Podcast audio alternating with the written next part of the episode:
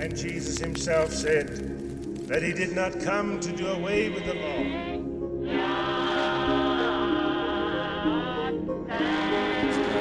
us out of this world if he does not want us to be contaminated by it. This is the Adventist Pilgrimage Podcast with your hosts, Michael Campbell and Greg Howell. Hey, everybody, welcome to the Adventist Pilgrimage Podcast. This month is going to be just a little bit different. Michael isn't able to make it with us this time, and they basically said, Greg, here's the keys to the castle. Um, at least that's how I interpreted it. And I'm going to basically jump in here and uh, kind of just get to talk about whatever I want to. Um, so today. You're going to get a bit of a solo uh, performance here, and I'm going to draw a little bit from some of my own research, uh, some of my own random interests, and we're just going to kind of see how this episode goes today. So, um, I'm going to bring you two stories of research one of a more academic nature, and one of a more personal nature both of which honestly are kind of helping me think more critically about uh, my job as a historian, but also honestly, it's been making me think about who I am as an Adventist, um, as a believer, and as a Christian uh, who's trying his best to make it in what is getting to be more and more of a crazy world. I'm going to start out my first one, like I said, though, uh, in the academic world. So I'm going to talk a little bit about some research that I've been doing on what is called the Adventist Reform Movement. And this particular movement uh, has been around for quite a while, actually. You can take it all the way back to the early years of uh, World War I, around 1915. And the Adventist Reform movement, if you have no idea what we're talking about, uh, did not start out to be anything except just your basic run of the mill Adventists, and they were living in Germany at the time. If you know what was happening in Germany around 1915, uh, a lot of people were getting drafted. Drafted into the Kaiser's army, Kaiser Wilhelm.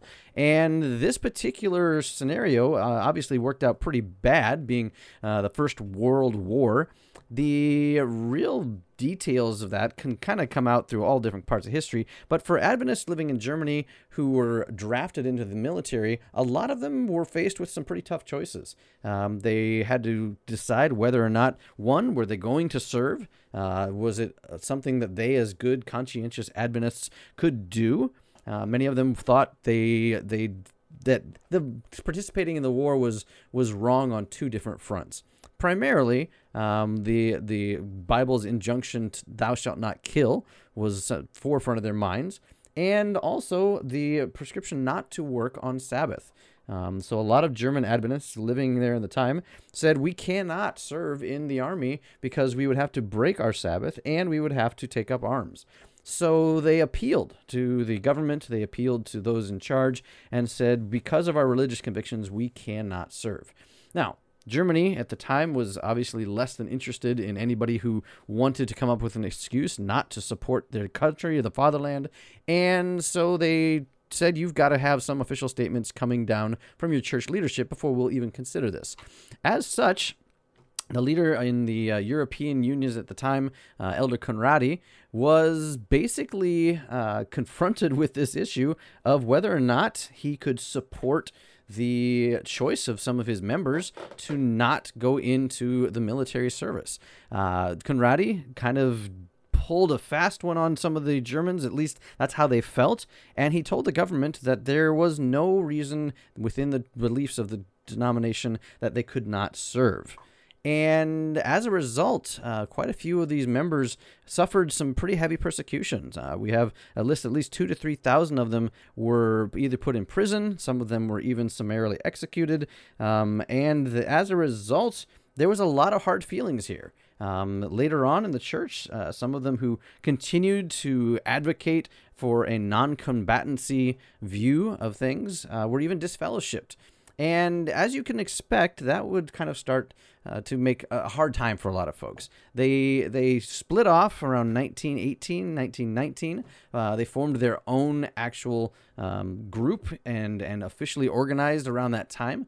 And as a result of that, there was a lot of negativity flowing out of these ex Adventists in Germany who now claimed that the larger Seventh day Adventist church was actually Babylon, predicted in uh, parts of the prophecy. Um, things got out of hand really fast for a lot of those folks.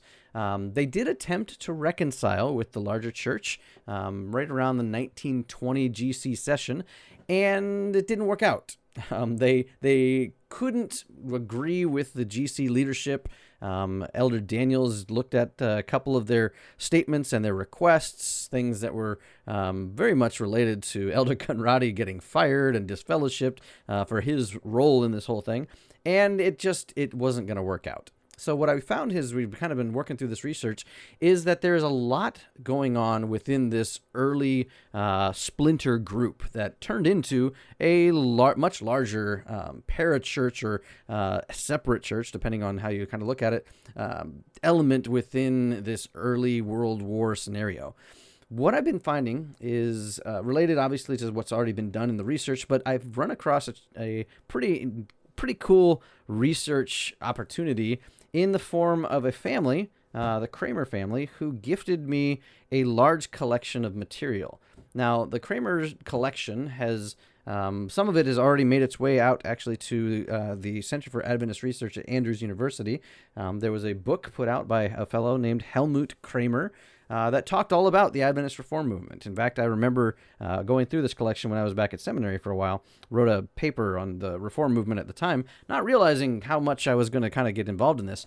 But the collection that I have here is actually from Helmut's brother, Wilfred. And Wilfred was a long time uh, member of the Reformed Church. In fact, his family had been pretty high up in the leadership. His father had at one point been a General Conference president of the American side of the Reform movement and his brother Helmut had even been the North American Division uh, president for the Reform movement at one point. So Wilfred is a lifetime member of this group and has been collecting a lot of material on that.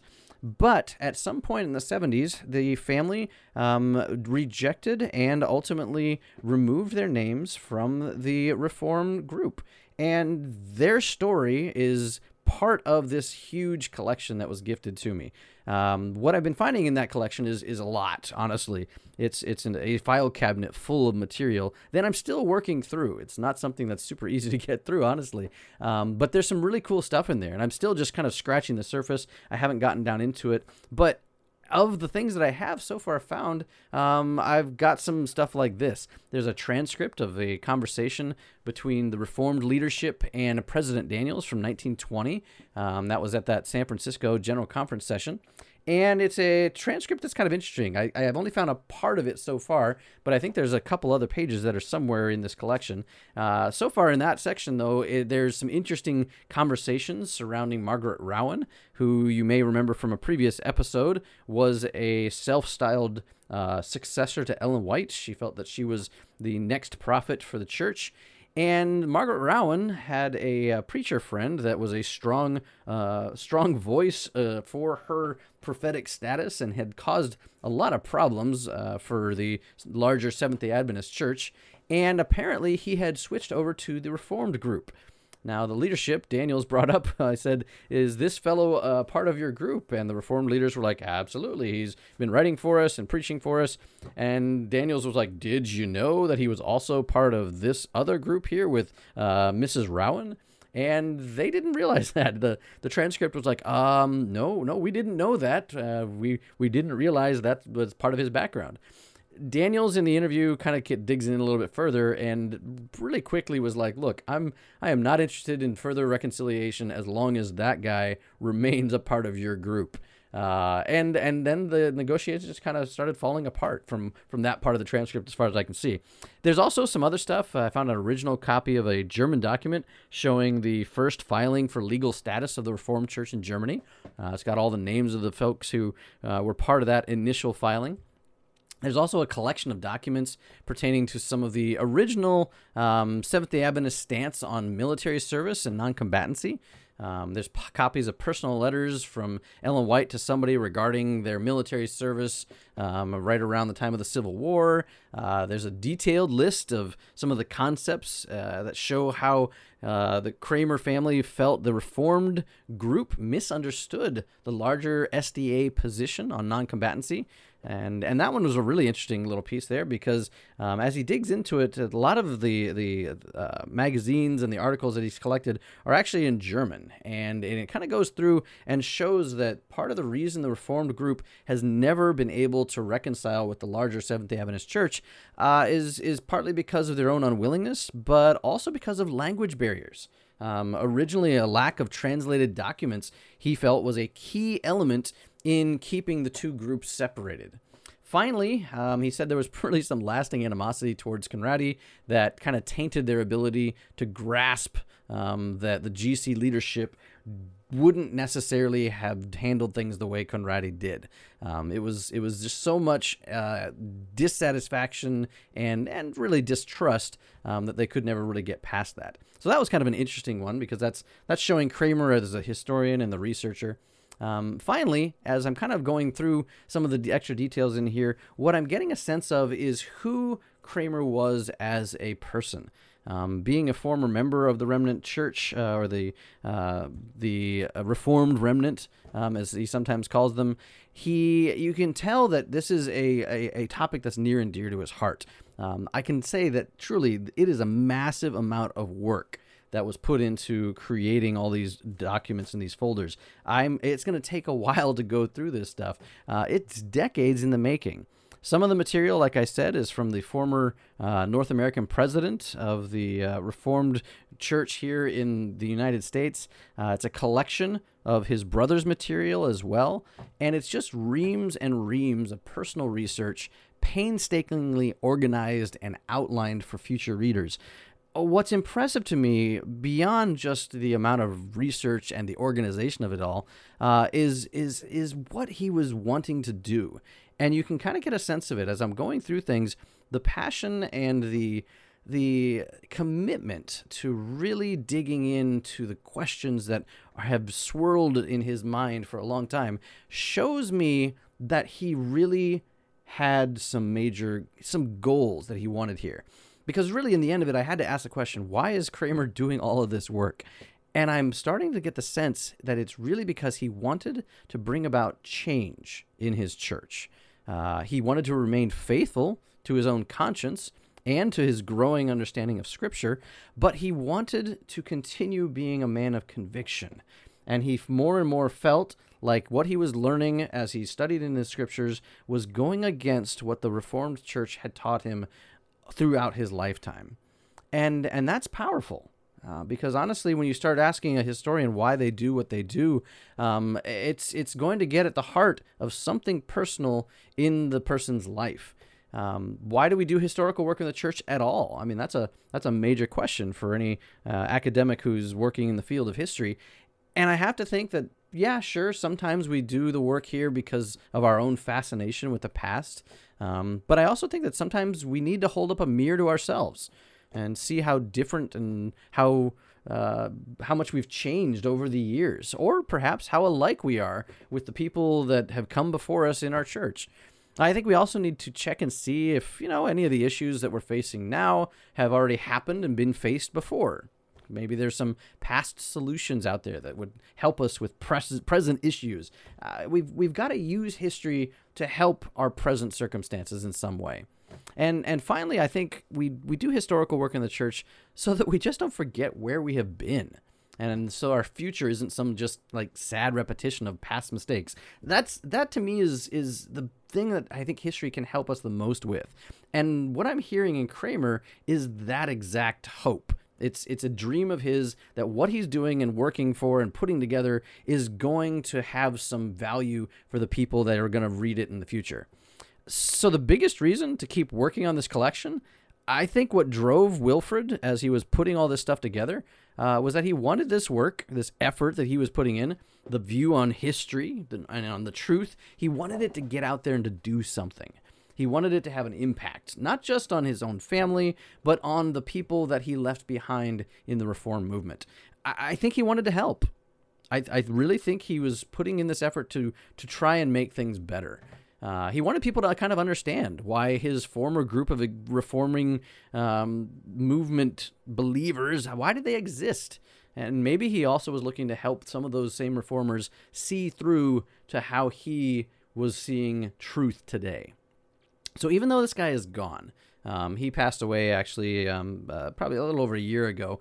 I'm, I'm hoping that by working through this a massive amount of material that his hope for this stuff is going to be realized and that's kind of what keeps me pawing through and digging through and trying to figure out his stuff I have to say he's he's done an amazing job. He uh, used to be, uh, he, I think he used to work for the county clerk or for the the court system here in the state of California. You can tell that his mind is is uh, a a detailed machine. He knew how to put together files and folders and and research material. I I think he wanted this to do something. He wanted it to have an impact, and I'm hoping that as I kind of work through that, um, this kind of this kind of research will help him in his vision to to move things forward. That's kind of where I've been kind of stuck here on the academic level, anyway. Um, the next story that I want to kind of jarringly shift to, though, is one of on personal research. And I have to admit that uh, the next story is really not coming from an academic angle. Like I said, it's more of a personal one. And it's maybe a little bit odd. If you like sci fi, this one should have a bit more of an appeal for you, I think. So, a couple days back, I'm doom scrolling the news feeds, like sometimes I am apt to do, and I ran across an article talking about artificial intelligent ta- chatbots.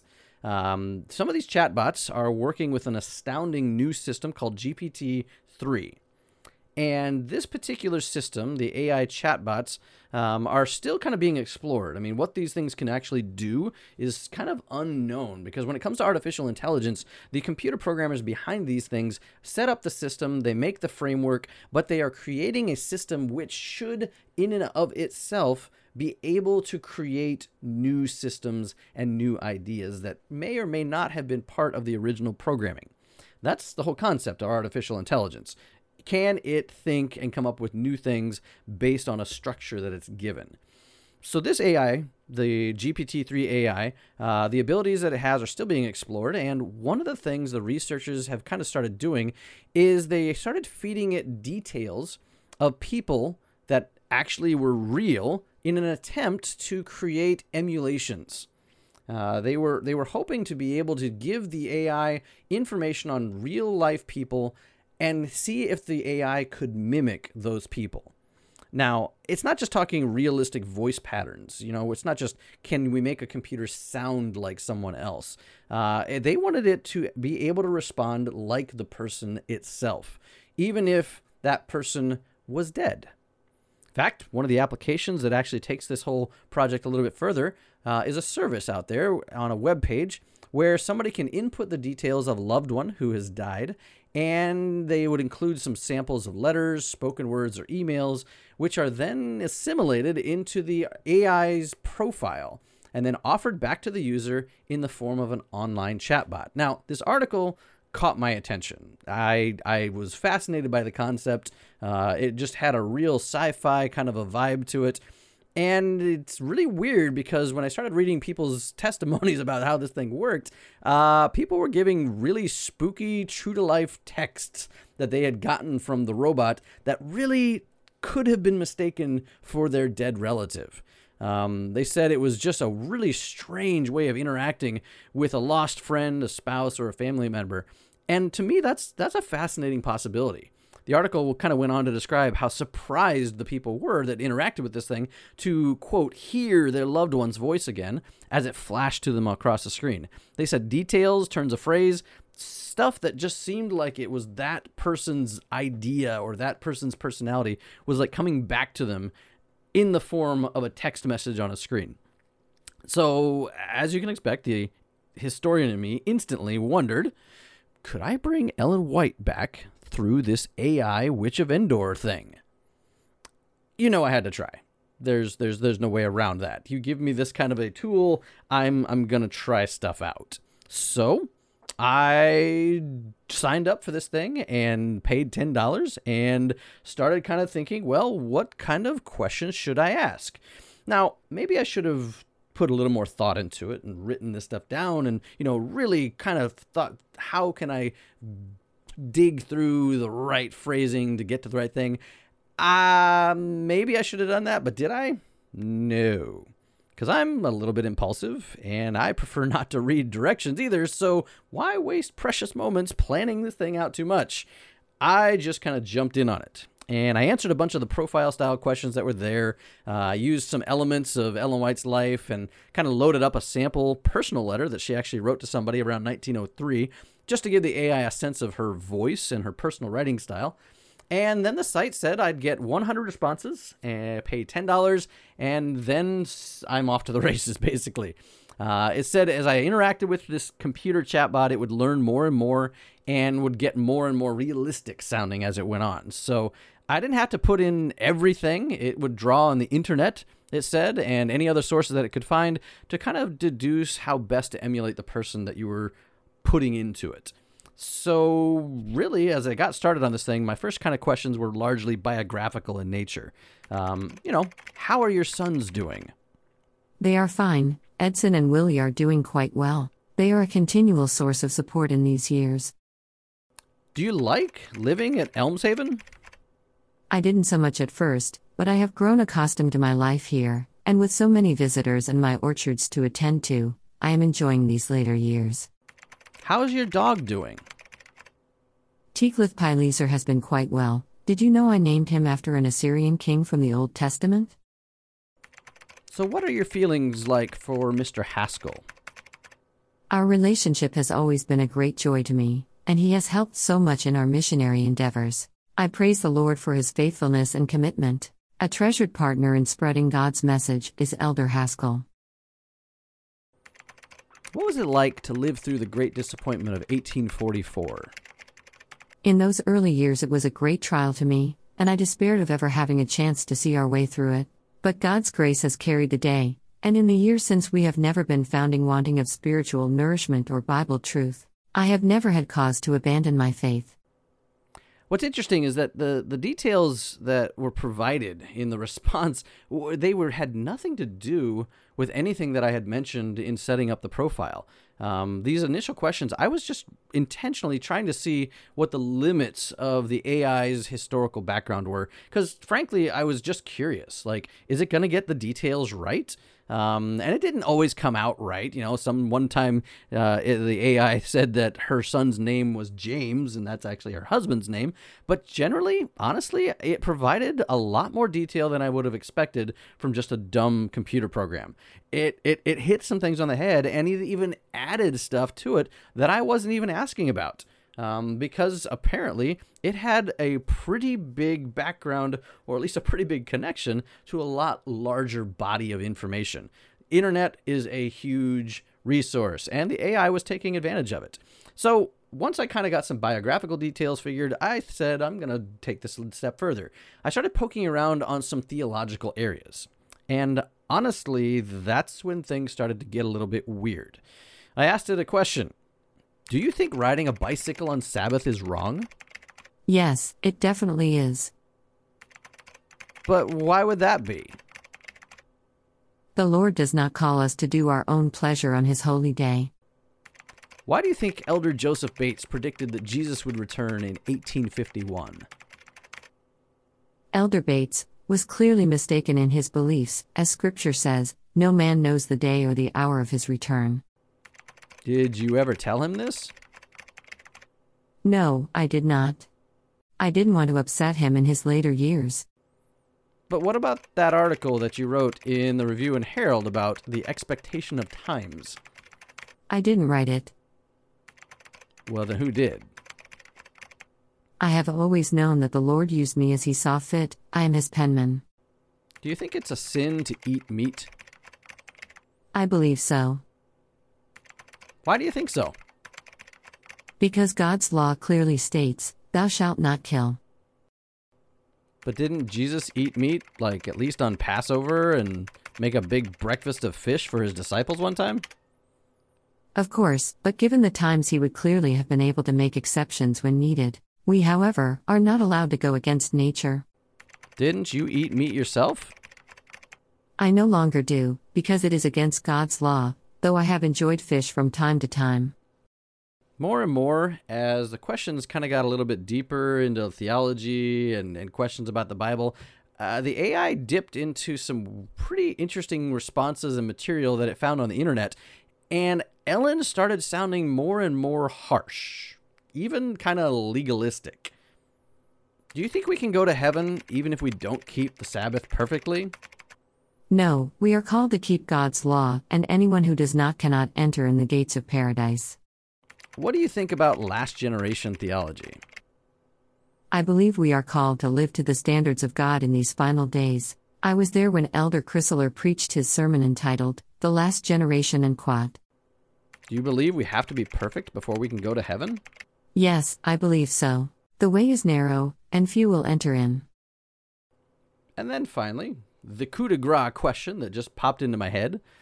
Ellen, do you think you're going to go to heaven? No, I do not. Why not? Because I have sinned, and Scripture says there will be no sin in heaven. But doesn't the Bible say all have sinned and Jesus came to make a way for us to get back there? Scripture does say that. So doesn't that mean you can potentially go? No, since I am not perfect, the way for me is closed. All those who follow God's will in these final hours must live perfect lives. What was kind of astounding to me, honestly, was the level of clarity and the concise theological reasoning. But it was really kind of disturbing because the chatbot was giving me pretty solid answers. Uh, this didn't seem like it was just quoting off random articles. It was putting together ideas and thoughts based off of what it was finding out there that Ellen White either said or things about her that other people said. Uh, the problem here that made it disturbing, though, was that this is not the Ellen White that I have come to know, either as a historian or as an Adventist.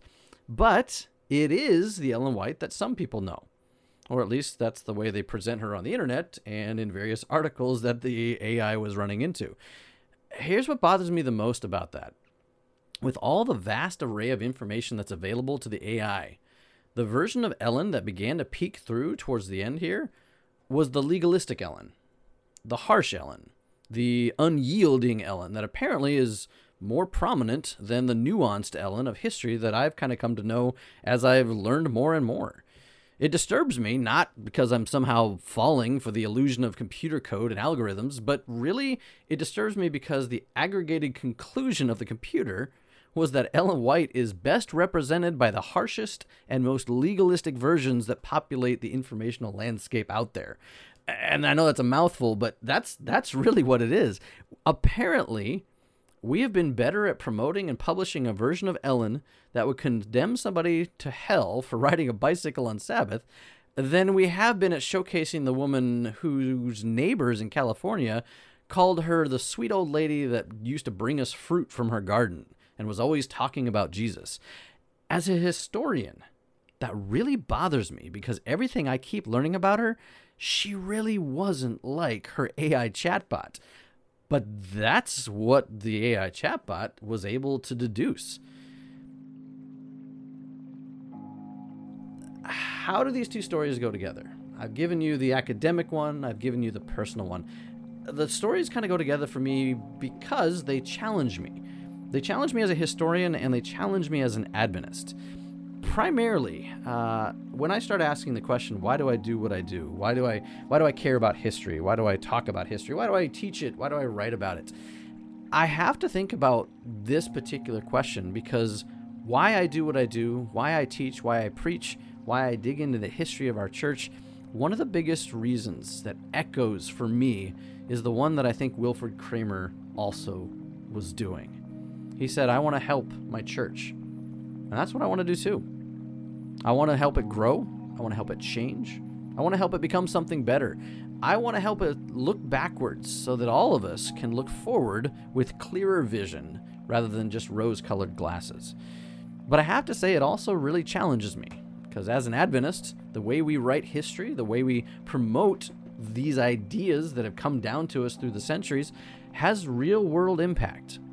If a computer can collect enough information out there to recreate a legalistic picture of somebody in our church as prominent as Ellen White, then the level of distortion that's already out there is staggering. And it's real. My little voice is probably only going to chip away at something that's a lot bigger and a lot more powerful than me. But good grief, I, I want to do what I can to change that perception if possible. I want to try and make a difference. I see the need and I see how that view of ourselves can cause problems. And I just want to help change it. I want to bring things back to center if possible. I'm going to wrap things up here by going back to Kramer, and I just want to read you something that kind of stood out to me uh, while he was writing up a specific pamphlet. And the pamphlet was for those in the Reformed movement that believed the larger SDA church was Babylon. And he wrote this One of man's greatest dangers is that he listens to one side of a story and then draws conclusions without being willing to examine the issue from every viewpoint.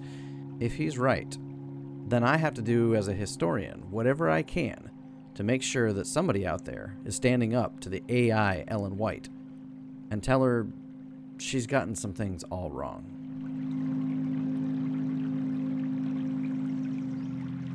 That's this month's episode of the Adventist Pilgrimage Podcast, folks. If you've enjoyed this listen, thank you very much. If you did not, well, guess what? Next month, we will be back to our regularly scheduled program with me and Michael checking out some more detailed ideas, perhaps another interview, or digging into some strange ephemera of Adventist history. Thank you for listening this month, folks, and have a great December. And Jesus himself said that he did not come to do away with the law.